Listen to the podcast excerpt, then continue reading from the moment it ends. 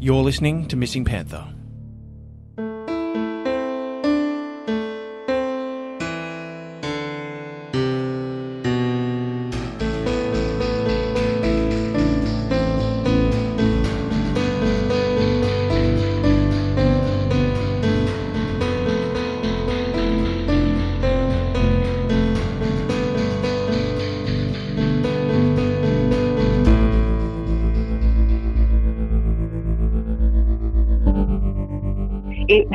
Long tails. It moved like a cat. It was huge. The panther that I saw back in 96 is bigger than my current dog. And, and I'm absolutely convinced that that's what it was that I saw. It's not something that every kid sees every day a lion walking through the schoolyard. Well, you wouldn't know what we saw this morning. We saw a black panther.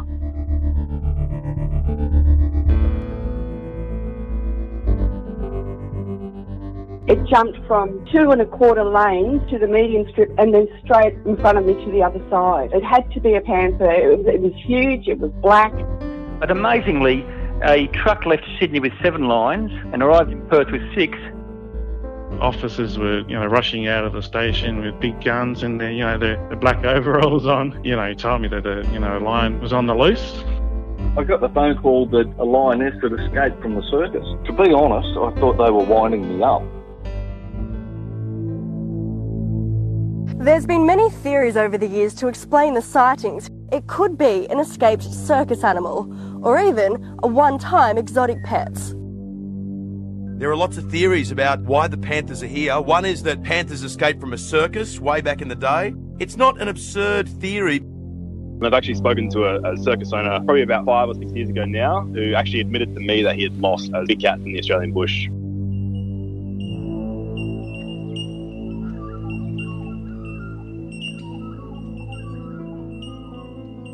When word got out I was on the search for people who believed they'd seen a panther or a big cat, my inbox became flooded with stories. Some happy to chat on the record, some just wanting to share the experience. The one thing I noticed that many of these witnesses had in common, whether a skeptic or a believer in the beginning, was that their experience had changed them. A new obsession was born, all having the same recurring thoughts. What was it that I saw? Could it be this fabled big cat they all speak of? So many of these witnesses went on to do their own research on big cats in Australia, not only for their own interest, but to put to rest any thoughts they may have had that they were going crazy. So it was only wise that I picked their brains on what they'd uncovered so far.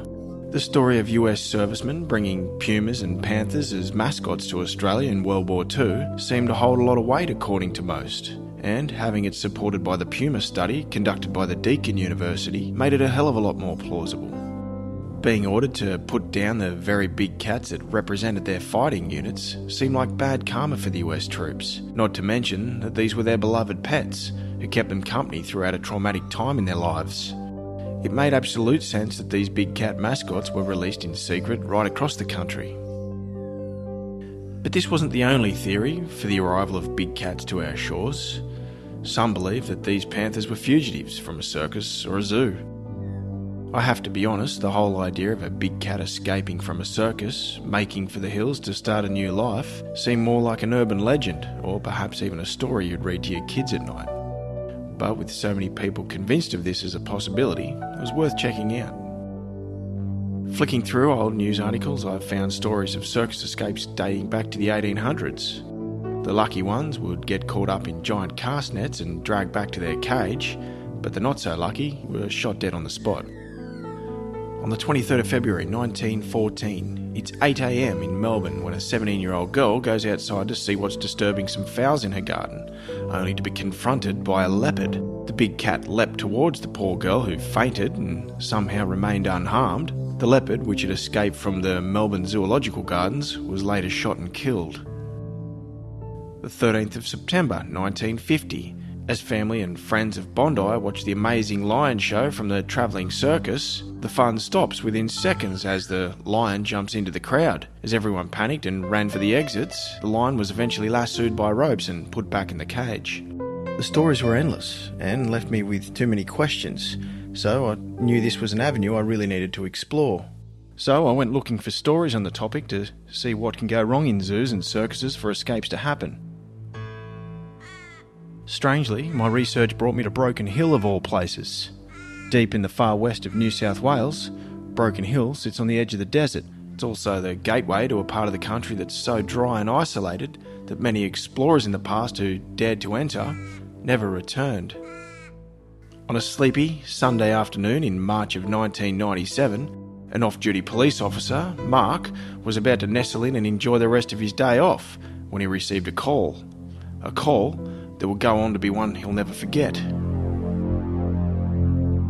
Well, look, I, was actually at home. It was a, from memory, it was a Sunday afternoon. I'd mowed all the lawns and cleaned the pool and stuff, and I, I was about to have a beer, and I got the phone call that uh, a lioness had escaped from the circus. And they said, look, Bish, you've been um, activated. I was in a unit called uh, the State Protection Support Unit, which we were a, a country unit attached to the State Protection Group in Sydney. And part of that role was dealing with uh, high risk incidents. And uh, to be honest, I thought they were winding me up. She'd been released from the circus by a 14 year old kid. Now, where, where, the circus was was on a, a series of cricket ovals. Adjoining them was a series of soccer ovals, which had a, an, an embankment with saltbush. When the circus people became aware the lioness had been let out, they put all their circus trucks in an arc around this embankment with the saltbush. Now the vet, the vet was there actually at the scene before me. I've rocked up with a like a, a high-powered AR-15 rifle. He's actually handed me the tranquilizer and said, "I'm not paid to tranquilise lions. You are." Years ago, I, I'd heard stories about uh, lionesses and stuff, how they can camouflage themselves in long grass, and uh, I could not see where she was. All we knew was that she was somewhere on this embankment. None of us could see her. The bloke that was in charge of the lions uh, from the circus, he was he was there nearby, and he said he said to me, he said, "Look, she's more scared of the public and, and people around."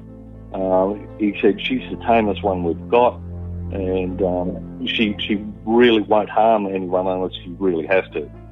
And I, I thought, well. you know, she's putting hand, hand fed and, and whatever. I thought she'll be all right.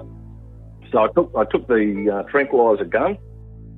Look, it, it is it's it's like, like a normal gun, but it's um, it's obviously got the dart in it. But the way it fires is with a blank fire cartridge that that um, compresses the the air enough to fire the dart. Now the, the dart might only travel uh, 30 metres maybe at the, at the maximum. Uh, and, and, they're highly unstable. They're, they're, they're inaccurate to buggery. I walked with the line tamer um, up onto the embankment and we were searching the, um, the salt bush. No, I couldn't see her.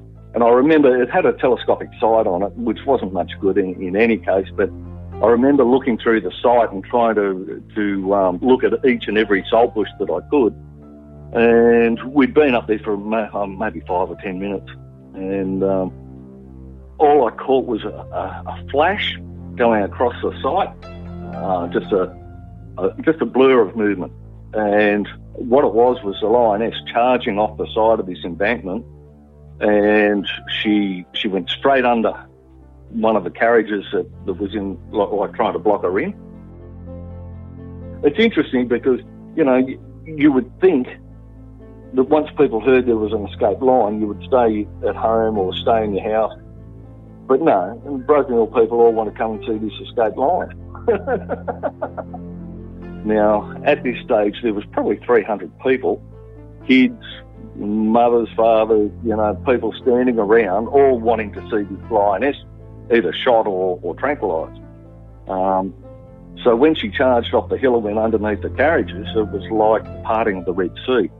People were throwing kids over fences and, and you know, just running and screaming everywhere. Another police officer and I, Steve Gentle, um, we, we chased after her. Um, obviously, we know we knew as quick as she was, but we we saw her suddenly do a, like a right turn and she ran down a driveway into a, a residence there. Now, as she went down the driveway, she ran into the backyard. Now, there were two blokes on the back veranda uh, cooking a barbecue, and having a couple of VBs. Next second, this lioness has run past them at a rate of knots uh, further into the backyard. So, of course, they panicked, dropped their beers, and uh, run inside and started ringing triple O and all, all that sort of stuff. Steve and I went to the next house further on and then crept down along the fence line.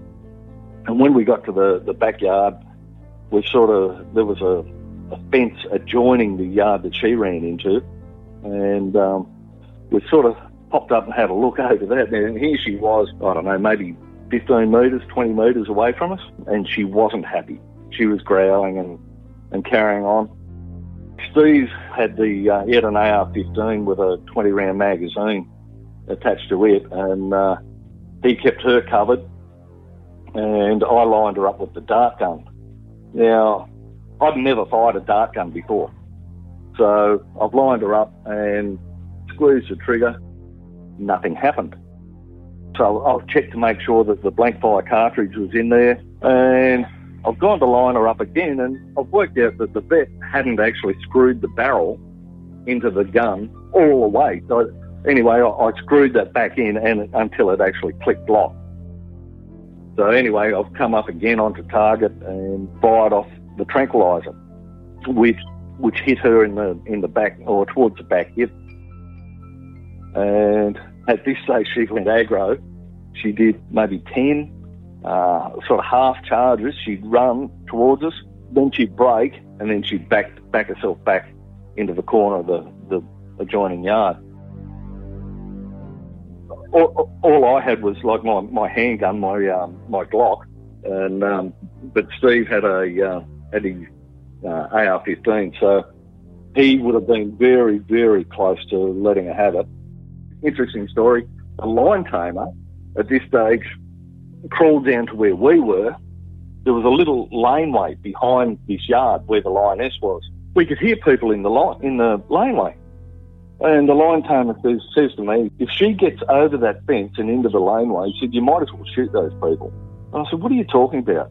And he said, they will die a horrible, painful death if she gets into the laneway. And I said, you told me she was the tamest one you had. He said, that was only to get you up on the side of the, the embankment to tranquilise her. He said, she will kill you as quick as look at you.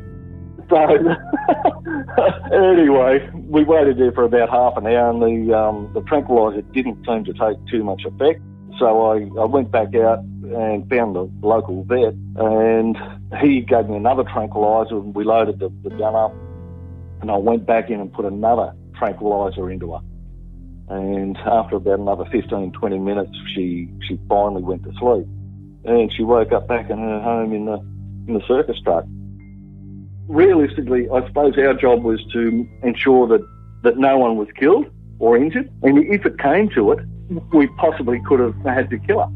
And, really, you know, you can't have a, a line running around the centre of like a, a populated area. Like if she had escaped that backyard, we would have been in big, big trouble. And, and really, I, I have no doubts that she, there was the, the possibility that she could have killed someone.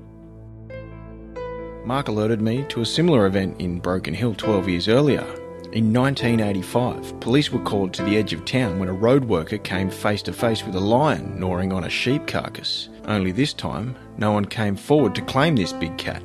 Being 1985 and having no easy access to a tranquilizer gun, a young officer was faced with one of the most difficult decisions of his career to take it out when he had the shot, or risk this unpredictable animal slipping away to the nearby township and unleashing unspeakable horrors. With only moments to think, the officer made his choice.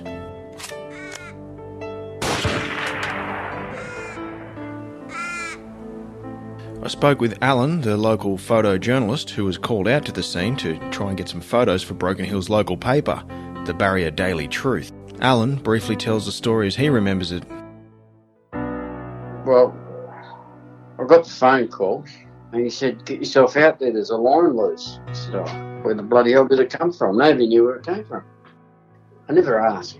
I just do, and if the stuff's up, bad luck. But I always go. I'll never question anything, and I'll never knock anything back. That's it. Whatever happens, happens.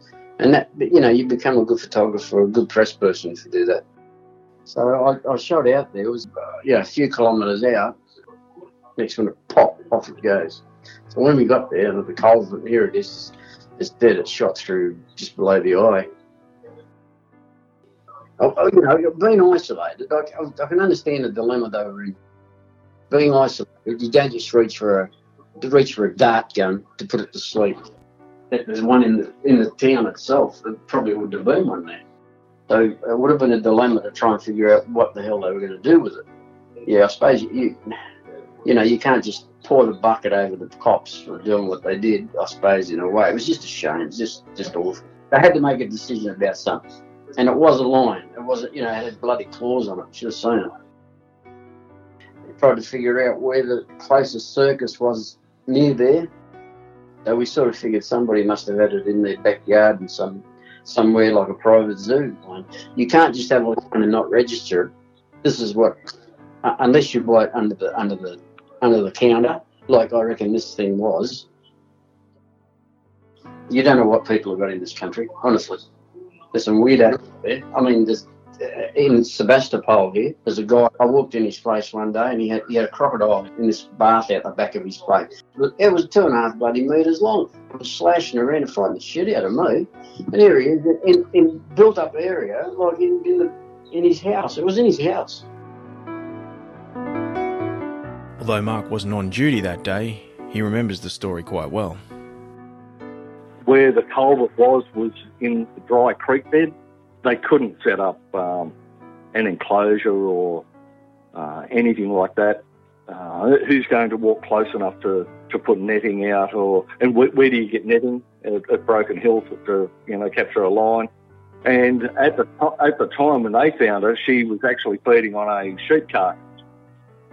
Uh, even with a dart gun, they would have had to have got too close to her. Um, so you know, if she had escaped, she could have killed anyone. She could have killed um, any of the local farmers, and she may never have been seen again. Who knows? realistically, and, and, this is my point of view, um, he had no option. He, he had no option because if that lion had escaped and killed someone, he would have uh, he would have been the worst in the world, and he would have had uh, questions to answer at, at a coroner's court as to why he didn't shoot it. In my opinion, he did what he had to do.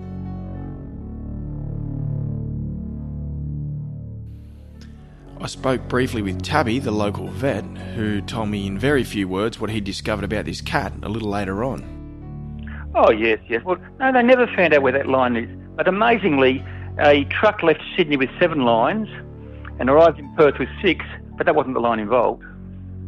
They were tra- transporting lines from Sydney to Perth, and obviously one uh, one dog, one line there miraculously evaporated on the way, and another lo- another line miraculously did a Doctor Who and ended up in Broken Hill.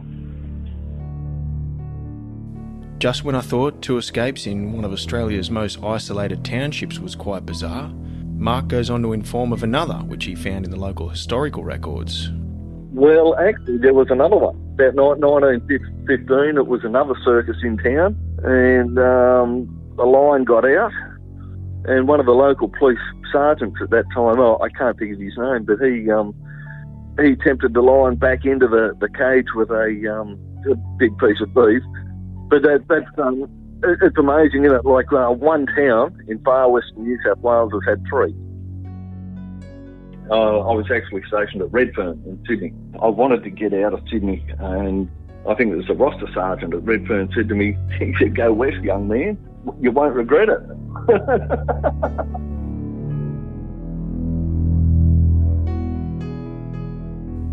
the next story takes us all the way to Goulburn, home of the world's largest sheep made of concrete.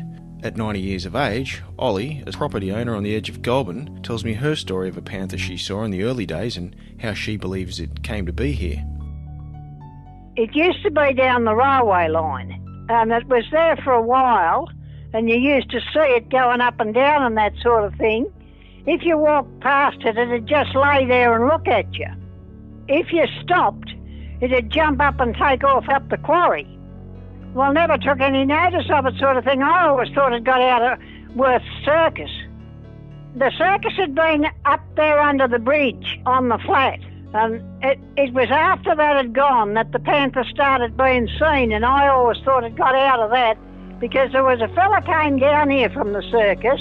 He thought he was a smart ass. He, he was having a look around. He was looking for something, but he wouldn't say what.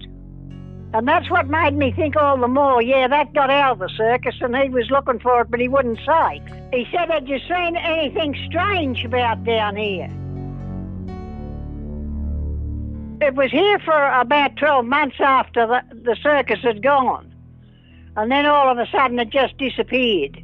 Whether it found a mate or not and went off, I don't know.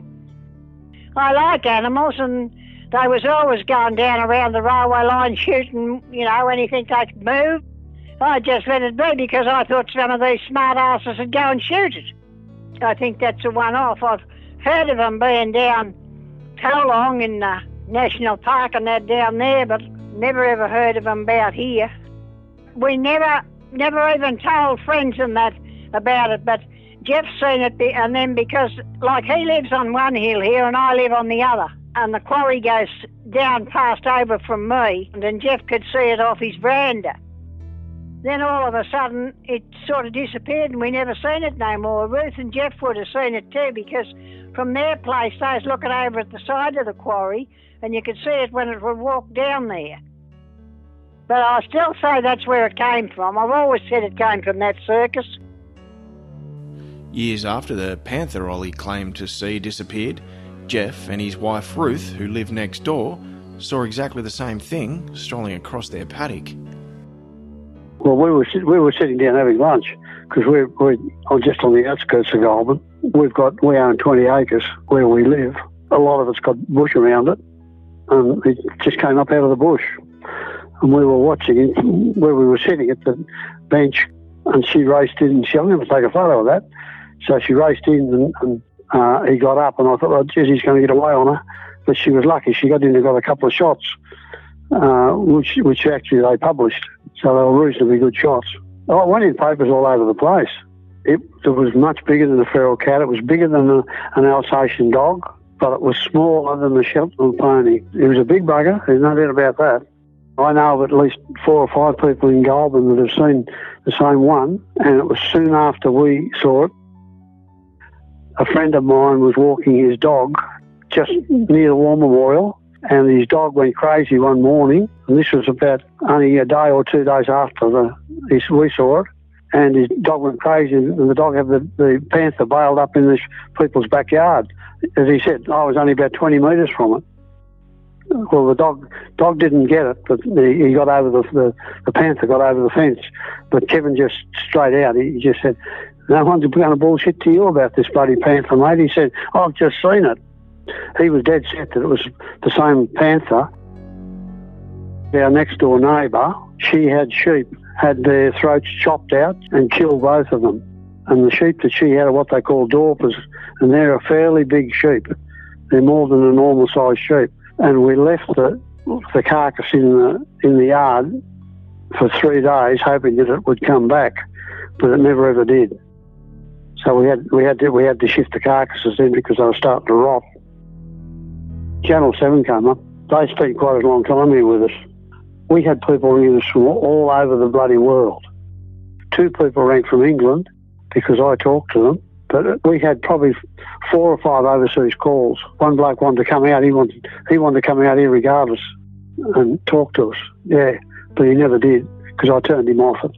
I said, look, mate, I said, I'm just getting driven bloody nuts with this. I don't want any more of it, thanks.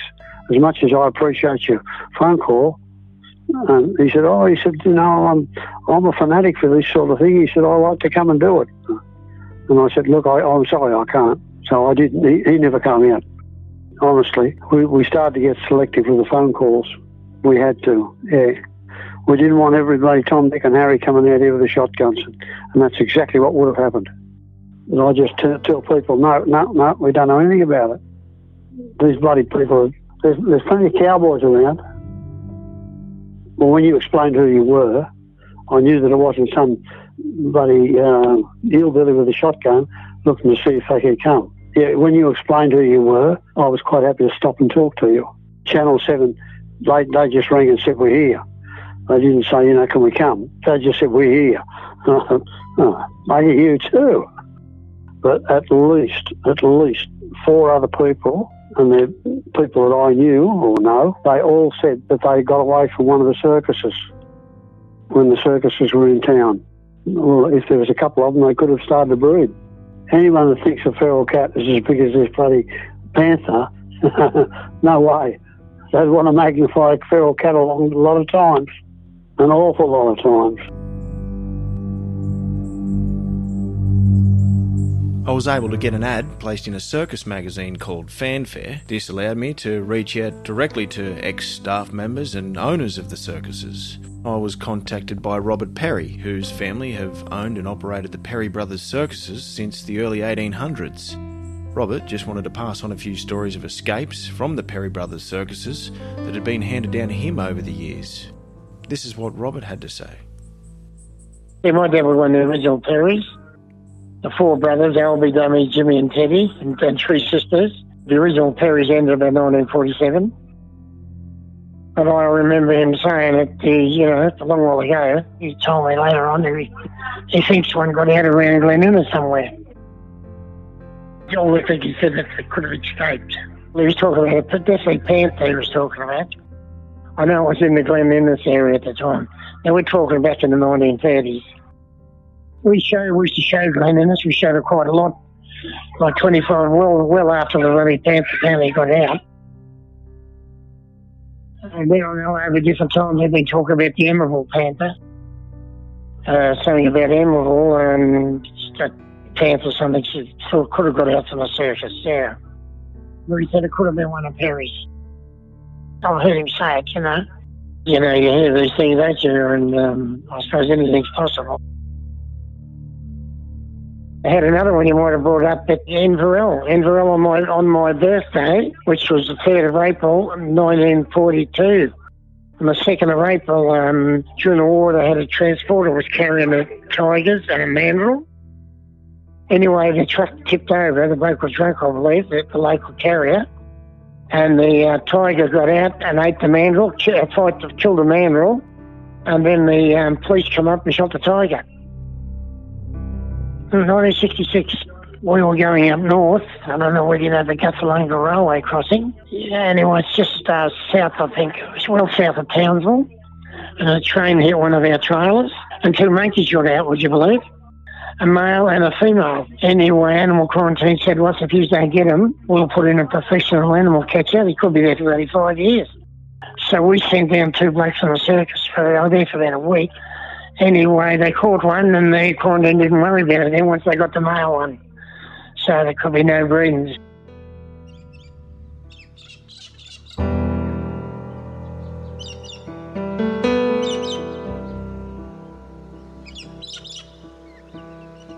When I put the word out that I was looking for information on circus and zoo escapes, I received quite a number of calls from one particular area west of Sydney.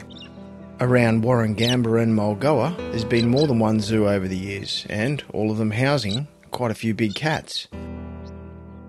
Megan, who grew up in the area and lived alongside one of the zoos, saw something on her way home from work one night. About 14 or 15 years ago, and I was a nanny for a family in Cobbitty, and they had a private road that they shared that linked up between the, the back of sort of Cobbitty and the back of Greendale, which is out near Wallacia coming home from, from work and it would have been about six o'clock, I think. It would have been like quite late. As you sort of, you know, wind down, it kind of goes down into a little bit of a, a dip and then you've got to drive back up and then there's a top gate to let you back out onto the main public road.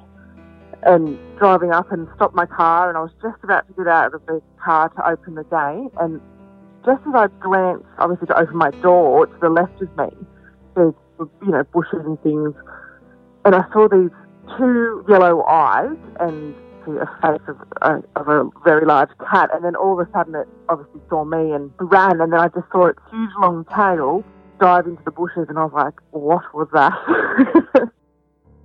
At this stage, I was like, I'm not getting out. What if it comes and attacks me or something? And he couldn't have turned around, like done a U-turn where I was. I, you know, I sort of got up the courage and, and jumped out of the car, opened the gate, sped through, and then I had to shut the gate again. I wish dash cam was a thing then because it would have been caught on dash cam for sure. It was more than just like, you know, a, a bigger cat. It was the size of a panther. It was huge. Growing up next door to the Warragamba Lion Park, Megan remembers sneaking over the fence a few times so her and her friends could get a glimpse of some exotic wildlife. So the lion park had been closed for years. They still had the lions living there, so we used to go in try and look at them. And we used to get bloody chased by buffaloes. Obviously, my parents lived just um, opposite where the lion safari was. You Hear the lions roaring at night and things as well, and it was pretty cool growing up there, to be honest.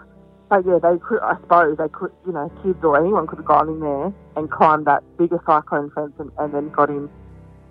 Late one night in August of 1995, some teenagers took to the fence of Warragamba Lion Park with some snips, cutting out a hole big enough for kids to get in, but also big enough for big cats to get out. That night, a local detective received a call to attend a lion wandering the streets. The detective, somewhat humoured about the call, soon realised this wasn't a hoax when a lioness walked right out in front of his patrol car. The hungry lioness then scaled a residential fence to address her appetite, which unfortunately happened to be Boffin, the family's pet border collie. Megan shares what she remembers about the night of the escape. They escaped and actually mauled and killed the poor dog. We were all, we were like, gee, the lions are loud tonight, you know, because you, didn't think anything of it living there. You always heard them roaring, you know, overnight yeah, so you didn't we didn't really think anything of it. And I remember Mum saying, "God, the dogs are going off tonight." You know, all the dogs were barking, and and and it was really windy. I'm pretty sure that night too. And I kind of didn't really think anything of it. And then the next morning, we got the news that they'd escaped and killed a dog. And then, from memory, I think they had to, well, they shot the lion. I managed to get in touch with Craig Bullen to see what he remembers about the night of the lion escape. Craig's family have a long history of owning and operating the Bullen circuses as well as drive through lion parks and zoos all over the country. Although at this time the Warragamba Lion Park was out of operation, Craig's family still owned the park and looked after the animals inside. Craig remembers the night of the break in well and was only too happy to share it with me. I remember it as plain as day. Five got out, we shot one and we caught the other four okay, there's nothing in the media about the four that, that we caught. What a great job. All there was was, oh, that poor lion that got shot because only, and, and then it was shot because the situation where the, the lion had got itself into, you know, you, you're starting to talk about people's safety. There, there, there's so many things that unfortunately the safest thing was to put that line down. The, the, the fence to the compounds, it was cut It was, a, it, and whether it was done that night or the night before, we really don't know. As much as, as we would check our boundary fences, we got a familiar vehicle that they associated food with. You know, it's not rocket science, even though it was two o'clock in the morning. We got a familiar vehicle with meat in the back of it, and those cats know the sound of that vehicle. They know what it looks like. It's it's it's it's ingrained in them because that's what they associate every bit of food they've ever had in their life with that vehicle. And we said, come on, guys, let's go, let's go. And they followed us over. We, we actually put them back through the cut in the fence. Unfortunately, the circumstances how it was, we didn't want to shoot it, but, you know, there's so many other, uh, other aspects in play and it's just unfortunate as I said, Ben, we've had all sorts of stuff escape. And, you know, they've been escaped for at least half an hour. We've had situations where, you know, someone's left the door open. You know, you're only as good as your staff sometimes. And the cat's gotten out and it's been between the safety fence and its enclosure. But it's still got a safety fence in front of it. And for all intensive purposes, that animal still thought it was in its cage. you know, we've had a couple of those instances over the years. We've had we've we've had big cats actually get out and go for a walk around. Then over the years, we've had um, animals escape, whatever whatever they be. We've had everything at some point. Most zoos have had something get out at some point. Those animals are looking to get back into their cage. They want to go back to their sanctuary where they know they're safe. They don't want to be out in the big scary world. They want to get back to something that's familiar and, you know, anything that perceived as being dangerous, the animal is going to attack, it's going to do this and that. It's actually a fear reaction, I think. It just wants to get back to where it, it knows normality, where it's comfortable. I.e., that's why we bought the, the, the, the, the truck that they, they, they used to get in their food from to try and get some familiarity back to them so they can go, oh, hang on, things can't be too bad. Here's our meat truck. Hmm. It's an experience thing, you know. You don't read it in a book, but you just know this stuff and know how captive animals think. The lion, the, the one that did get shot, grabbed the pet dog. That's a very normal behaviour for a, a big cat. You walk a dog on a lead past any big cat cage, the cat's going to look at that dog as dinner. It's little, it's moving, you know, that's that prey instinct that you, you, you don't breed out of animals like that. It's always sad when, when there's an animal that you've had generations of, of its parents and, and stuff, you know, it's, yeah, it's always sad when, when something like that dies. Mel grew up in the area and remembers a separate incident of an escape that her and a classmate still talk about to this day. All of us kids obviously asking what's going on, what's going on, and they just said, We're in lockdown, there is a lion in the schoolyards. Us kids were so eager to get up and look out the window, and because we wanted to see the lion. I just remember the teachers locking us down, like we weren't allowed to go out of the classrooms. They let us look up in the window. I was down in the bottom classrooms, and you could see out the window where the lion was walking up and down the back school fence line. He was on the inside. He was actually in the school grounds. I do remember, like clear as day, him, the lion walking up and down the fence line and then turning and coming towards the, the, the basically the quad area. I remember seeing the zebra car come into the school, like drive into the school, and then and then that's when it was gone.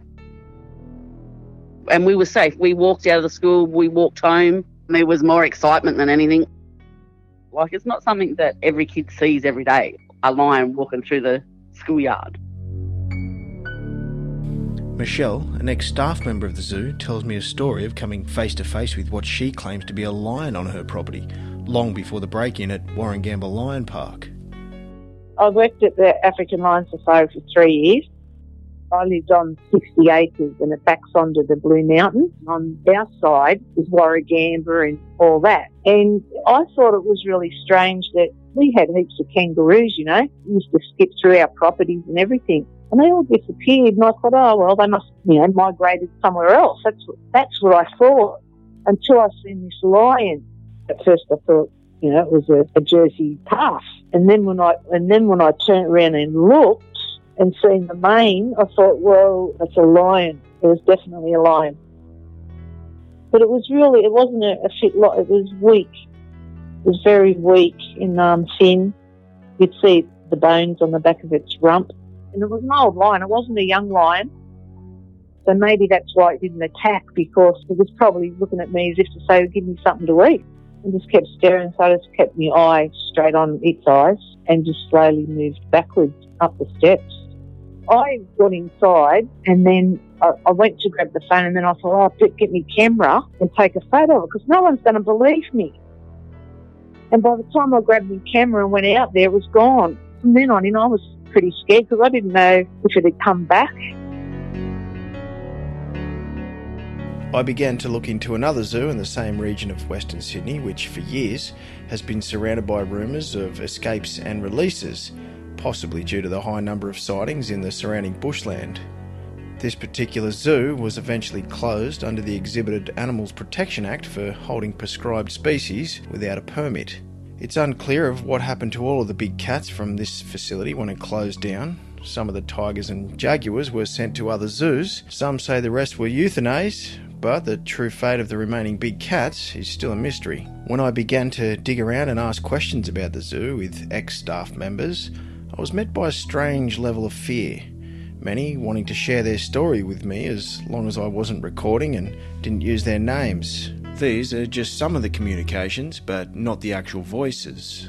The guy was a nutter. If I were you, I'd just stay away from anything to do with him. He was dangerous and well connected, and when any of the animals entered those gates, they had no idea of the misery that lie ahead. Please don't use my name in the podcast. I have no words for this man. I can't because there's just no way to explain him. People have likened him to the Tiger King, but honestly, it's more like the Tiger King times 10. If you do anything about him, just make sure you approach with caution. I can't sugarcoat the man. He was a maniac with power. Although working there was a great period in my life, it was a dark period for the animals. That's my only comment. I'm not interested in your podcast. Do not mention my name and don't call or email me again.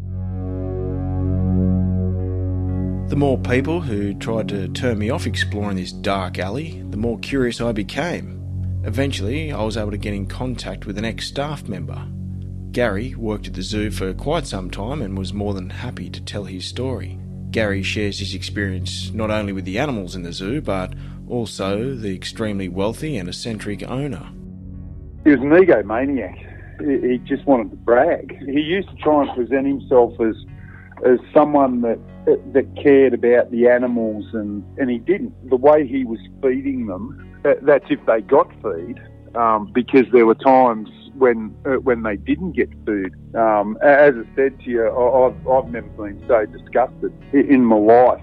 Um, with the way all, and not just the big cats, it was all the animals. He used to take business associates out to the the property, and it'd be, look what I've got, and he'd be quite cavalier with the way he'd present animals. I was never comfortable with what he was doing.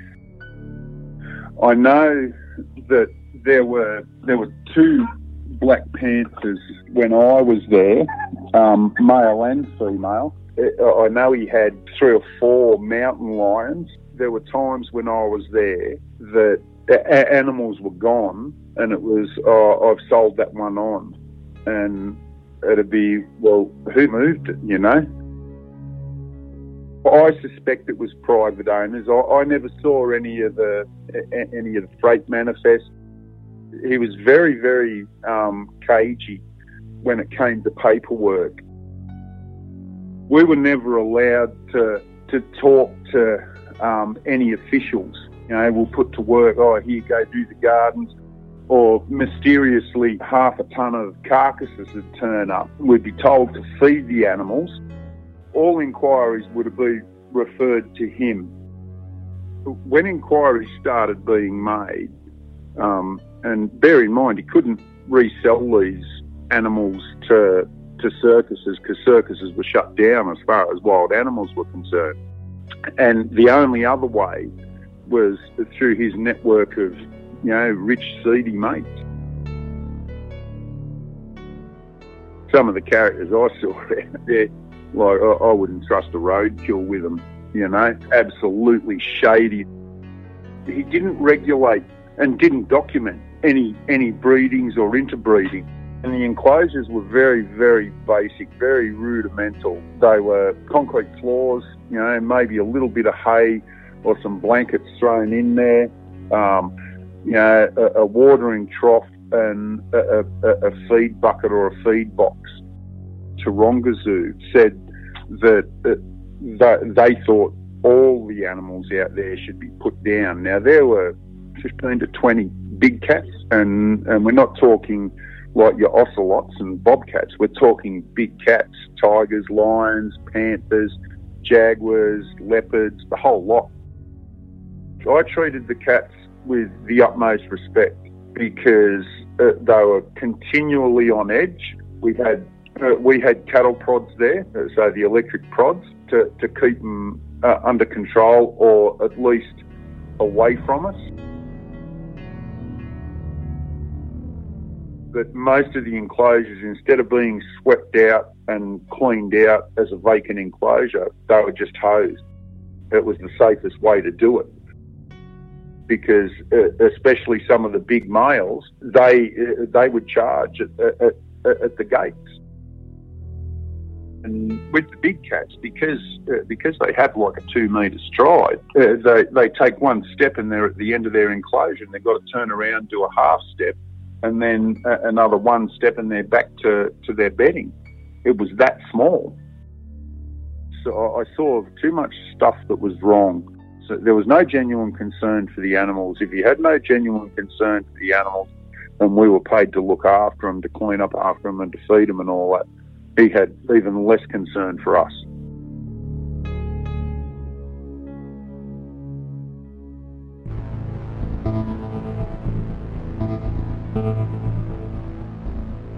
There was one female black panther and she'd obviously been raised by humans because she was quite approachable, but she was extremely malnourished. And I believe one, either one of the panthers or one of the leopards got to her and and and, and impregnated her.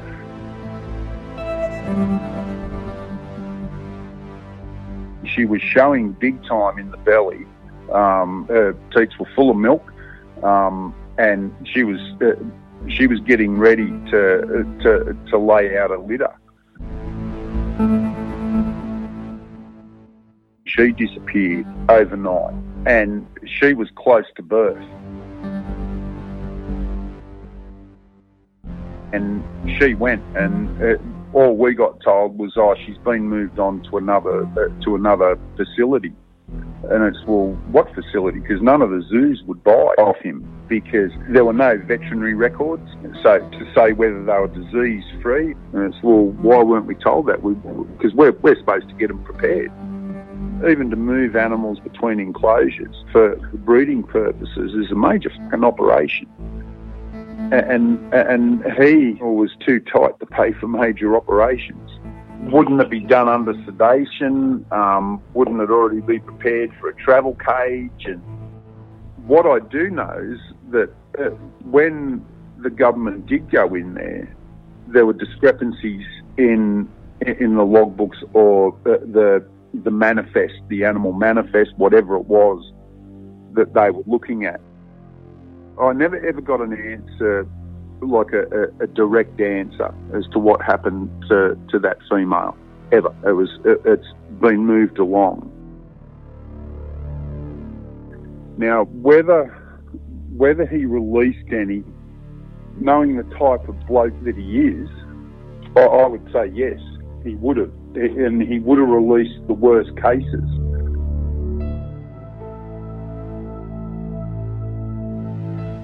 if he was releasing any animals, I, I think it was first and foremost vanity. You know, he didn't want people to to see that there were mistreated animals. My my firm belief, I'm a I'm a hundred percent believer.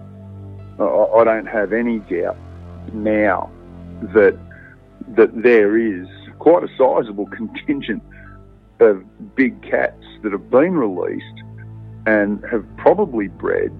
And the, the reasoning I use is you've only got to look at some of those uh, safari tours you can go on in South Africa and that. The, the only guaranteed way of seeing a big cat in any of those places is to go to a private sanctuary. I, I see holes in the argument that there are no big cats. I, I see massive holes in in that. No, there's none. You've even got people from national parks and wildlife who've witnessed this. I'm not one to doubt. You know, if someone says, "Oh, like like my mate Boris," that, and and he's not one for flights of fancy, eh, he swears to God that he saw a panther on the Putty Road. Until they come up with definitive evidence that there isn't big cats running wild in Australia, I'll keep believing what I believe.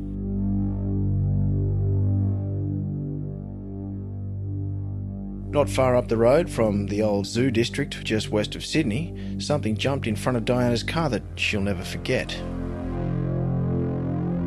Yeah, I was picking up my son from Kung Fu on oh, probably about 7.30, 8 o'clock at night. It was just getting dusk. It was summertime. And um, Road, I think you're probably, if you're aware of it, it was quite wide even before the expansion, just where the old Browell Bridge was. And this cat jumped this big black cat. It, it just couldn't be a cat. It jumped from two and a quarter lanes to the median strip and then straight in front of me to the other side. It was like impossible. It had to be a panther. It was, it was huge. It was black.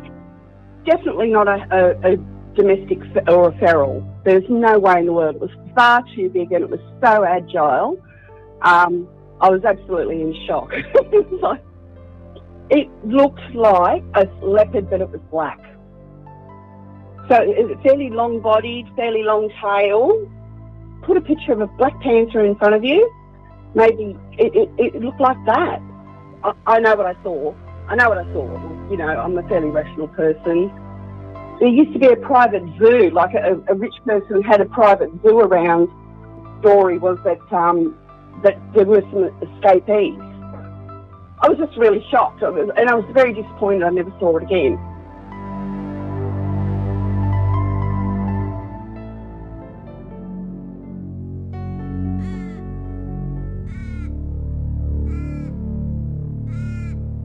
When hundreds of sightings from a particular area are reported to government departments, they are then forced to investigate.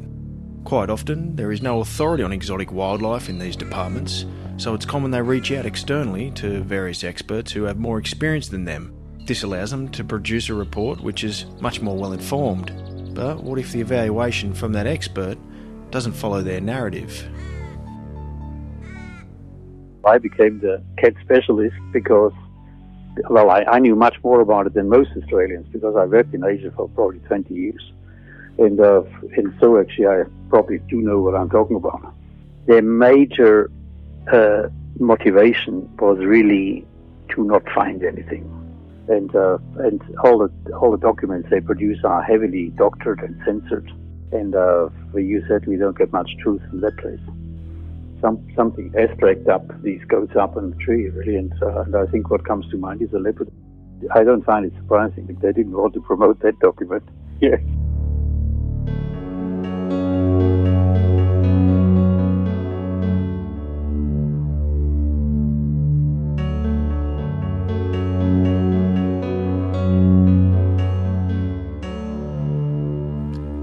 If you're enjoying Missing Panther so far, please tell a friend about it and make sure you subscribe to keep updated on each episode. If you'd like to support the show to help us continue this investigation, go to our website missingpanther.com.au. Hit the About button, scroll down, and follow the prompts to forward your much appreciated donation. If you believe you've seen a panther or a big cat, or even if you believe you know how they got here, go to our website missingpanther.com.au. Get us through the contact page. I just wanted to give a shout out to Mick and his team at Yarra Valley Big Cat Beer in Victoria. These brewers love the stories of big cat sightings across Australia so much that they created the perfect line of craft beers to pay homage to this ongoing mystery. You can order some of this delicious range at yvbcbc.com.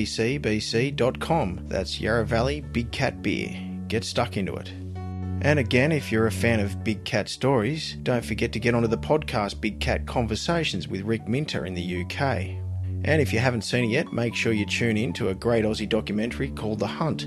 You can find it on Discovery's on demand channel inside the Foxtel app.